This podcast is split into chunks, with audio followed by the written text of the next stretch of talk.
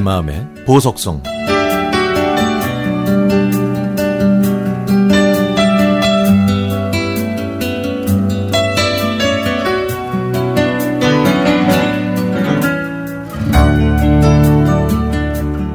사랑하고 보고 싶은 믿음직한 나의 아들 변준호 소대장에게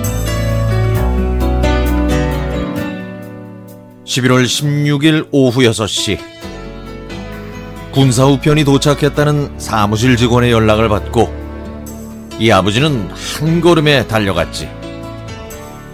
그랬더니 그 편지 봉투에 내 이름이 선명하게 쓰여 있음을 발견하고 얼마나 기뻤는지 모른다.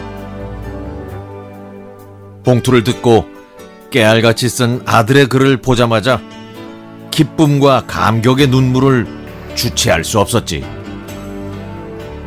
이 아버지가 왜 이렇게 눈물이 많아졌을까? 준호가 어느새 이렇게 의젓하고 속 깊은 생각을 갖고 있는지 미처 알아채지 못했던 아버지가 미안하기까지 하네. 몇 글자 읽다가 사무실을 나와 식당에 들러 저녁 식사에 술 한잔하면서 네 편지를 끝까지 읽으면서 실컷 울었다. 그랬더니 속이 후련하고 가슴이 뻥 뚫리는 기분을 느낄 수가 있었지. 그나저나 우리 아들 글을 아주 정말 잘 쓰던데. 아니 어떻게 편지를 세 장씩이나 쓸 수 있지? 아, 그렇게 쓸 수 있는 거는 쉬운 일이 아니거든.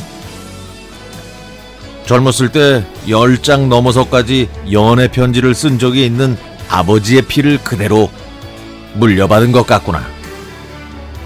아버지는 내 아들 준호가 잘할 줄 알았어. 아버지의 말을 가슴 속에 새기고 잘 따라줘서 정말 고맙구나. 이 아버지가 준호한테 공부 잘해야 한다고 잔소리하지 않았던 거 기억하지? 준호한테는 공부 잘하는 아이들보다 장점이 더 많았기 때문에 공부를 좀 못해도 문제가 안 됐거든. 그런 준호의 장점을 잘 살려서 지금처럼 무슨 일이든 성실하게 노력하면 분명히 멋진 인생을 꾸려가게 될 거야. 내일이면 준호 생일인데 군에서 보내게 되어 아쉽네. 가까이 있으면 아버지와 동생, 엄마, 아버지 친구들이랑 한잔하면서 네 스무 번째 생일을 축하해 줄 텐데 말이야. 그리고 준호를 소대장으로 추천해 준 동기들과 의장대로 추천해 주신 중사님께 이 아버지 대신 고맙다는 말을 전해주기 바란다. 아들이 군 생활을 잘하고 있다는 소식을 들으니 뿌듯하구나.